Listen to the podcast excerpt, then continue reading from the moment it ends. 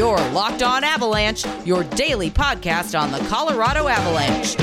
Part of the Locked On Podcast Network. Your team every day.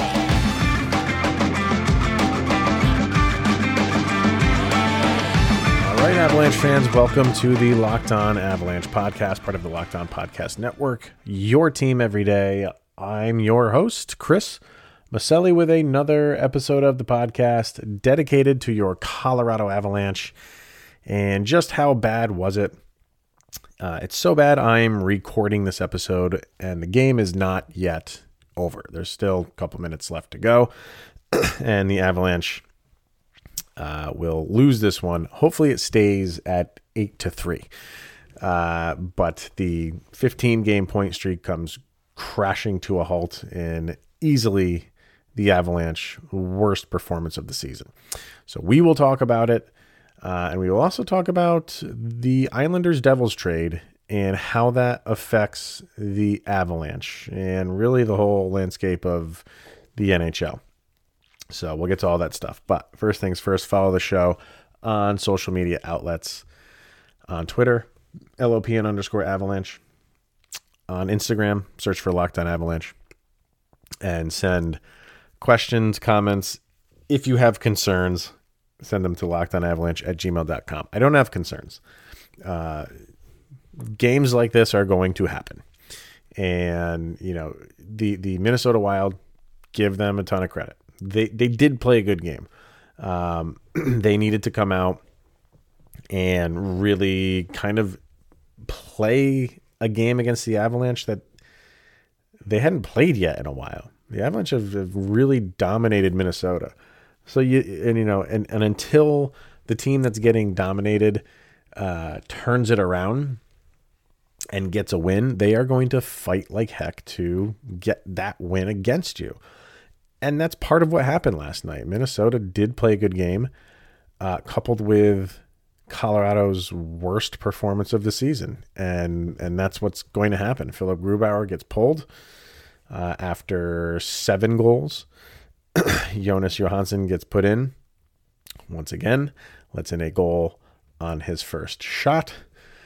Uh, and it's just the Avalanche gave up, uh, I think, three power play goals. I'm going to bring up the, the stats here, but I think three power play goals to the worst pen, uh, power play unit in four of them.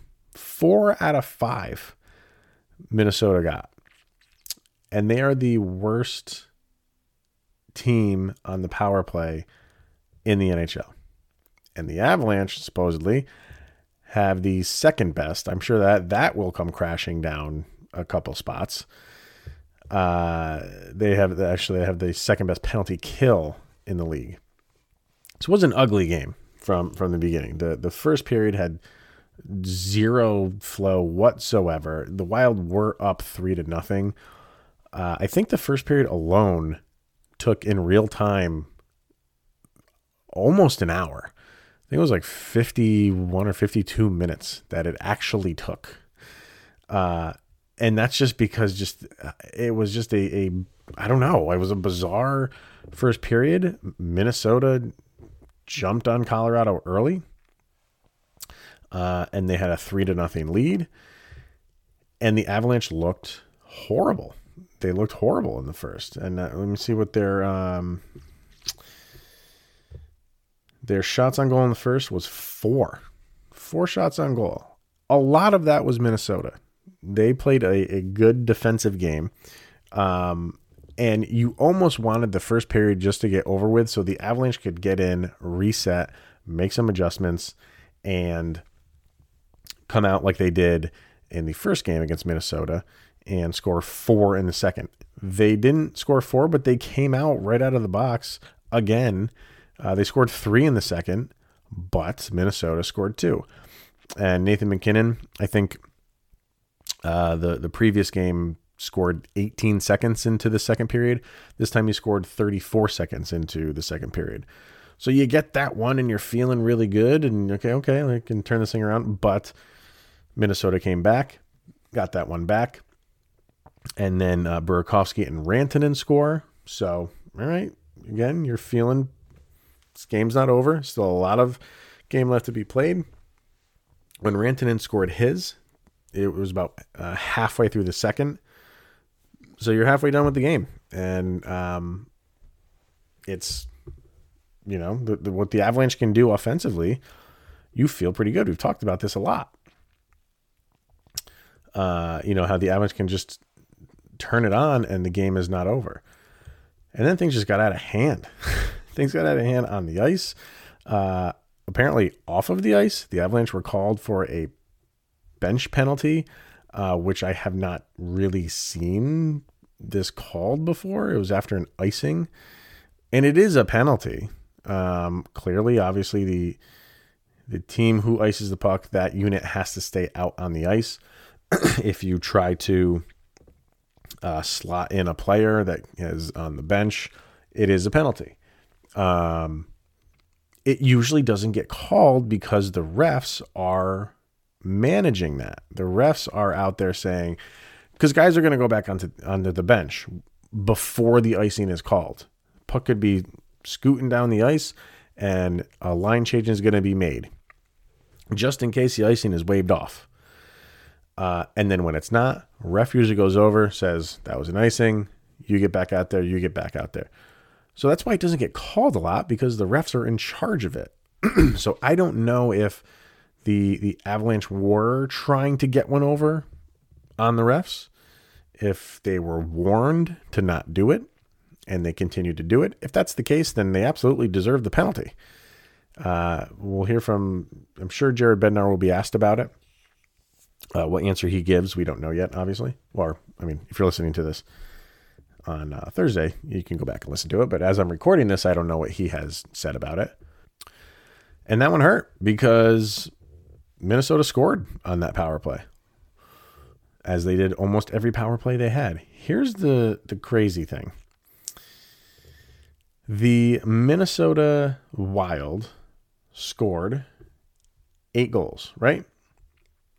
So you would think they, they would have, in comparison, the Colorado Avalanche had 32 shots on goal. And when a team scores eight goals, uh, you would think they'd be in that realm as well. No, the Minnesota Wild had a whopping 19 shots on goal. when you look at it, Philip Grubauer uh, he say he had 18 shots thrown at him. Johansson only had one. Philip Grubauer saved 11 out of 18 shots. That is a .611 save percentage. I'm not throwing any shade at Philip Grubauer. I, I, he, he has been spectacular this year. He is awarded a screw up every once in a while, but it's not just him. Uh, this team was flat. They were flat right out of the gate.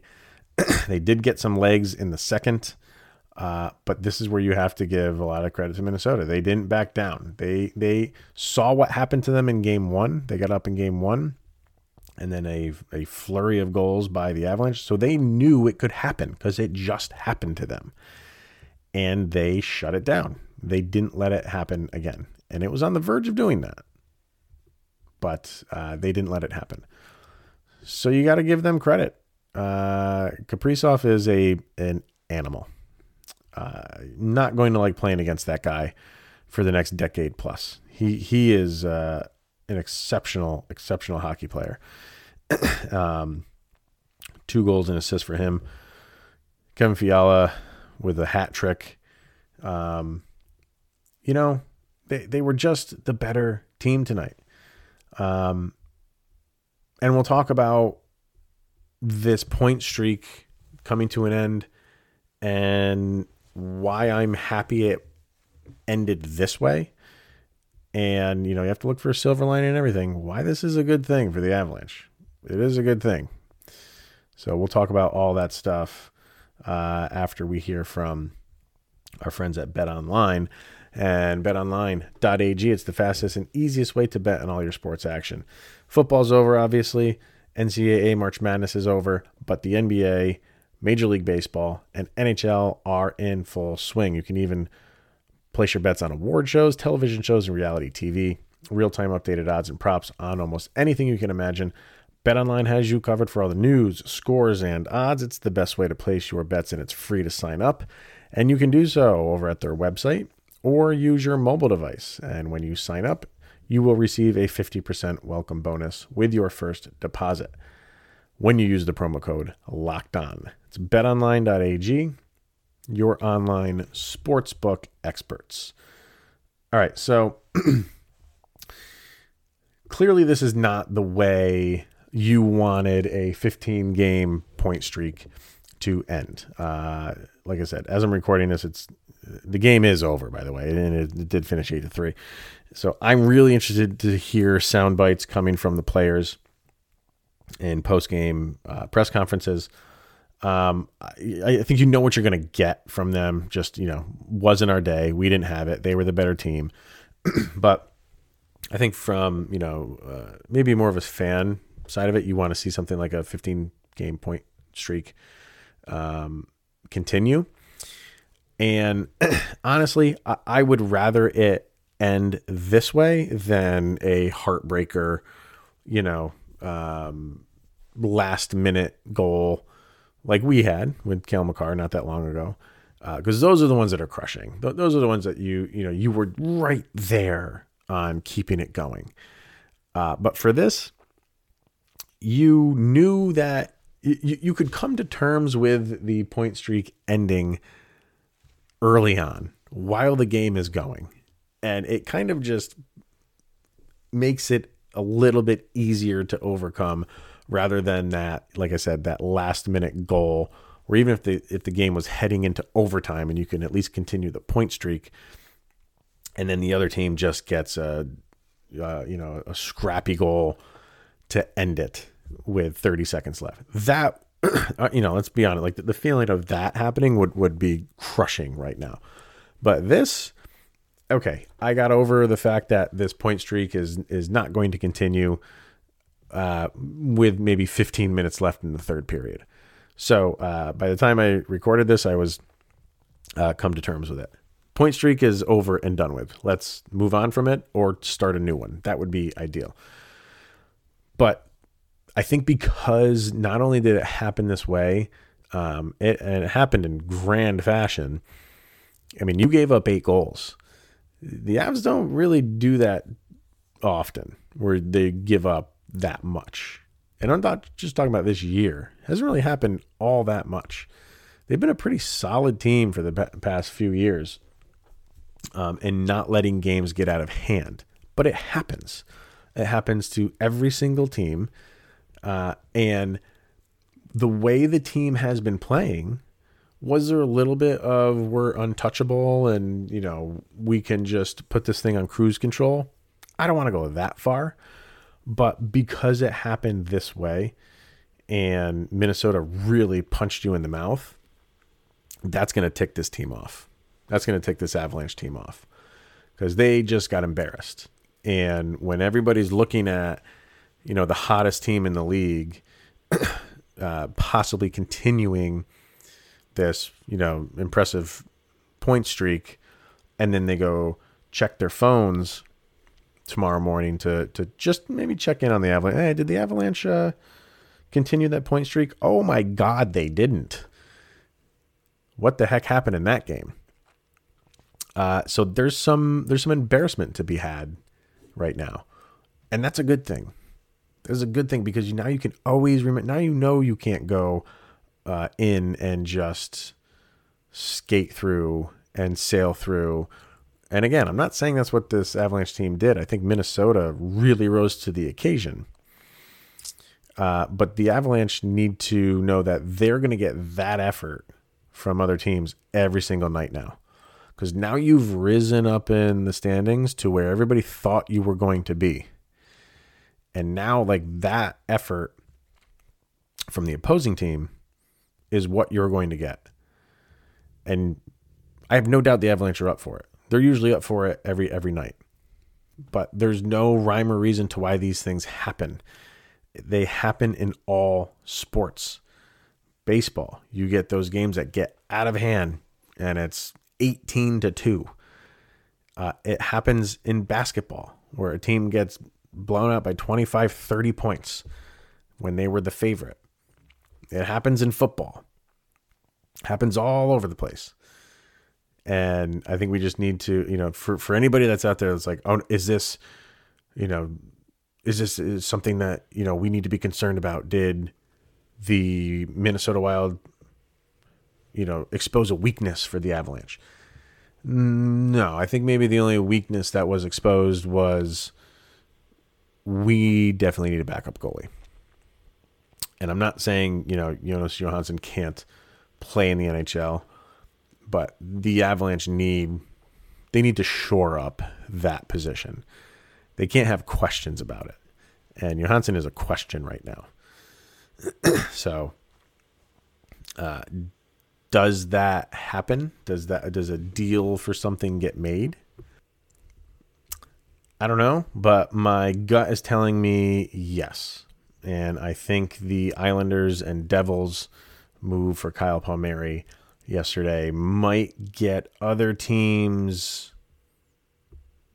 moving a little bit quicker uh, when it comes to trades. So let's talk about that right after we hear from rockauto.com. RockAuto.com is a family business serving auto parts customers online for 20 years. Go to RockAuto.com to shop for auto and body parts from hundreds of manufacturers. They have everything from engine control modules and brake parts to tail lamps, motor oil, and even new carpet.